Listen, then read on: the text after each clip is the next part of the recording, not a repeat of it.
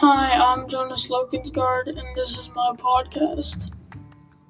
I've always had the question, is social media good or bad?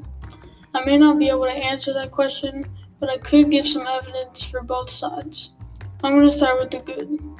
Why is social media good? Well, social media promotes social connections and convenient ways to find, share, and discuss information. And a lot of kids nowadays have anxiety and are antisocial, so it's easier to talk to people over the internet. They also get to express themselves without having to show their face.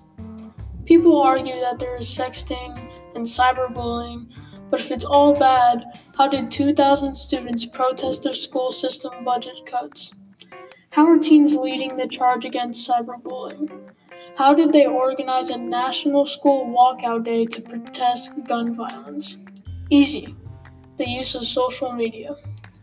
And despite its flaws, it's mostly positive.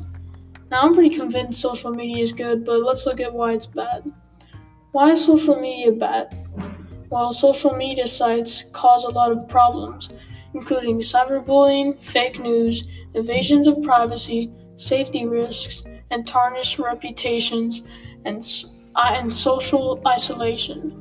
Social media weakens your ability to focus. It also causes car crashes. It turns you into an addict. An addiction causes fear, hatred, and anger. When teens get their phone taken away, they get mad and fill up with hate. And that's it. Now, to me, social media sounds good, but you can decide. Thank you.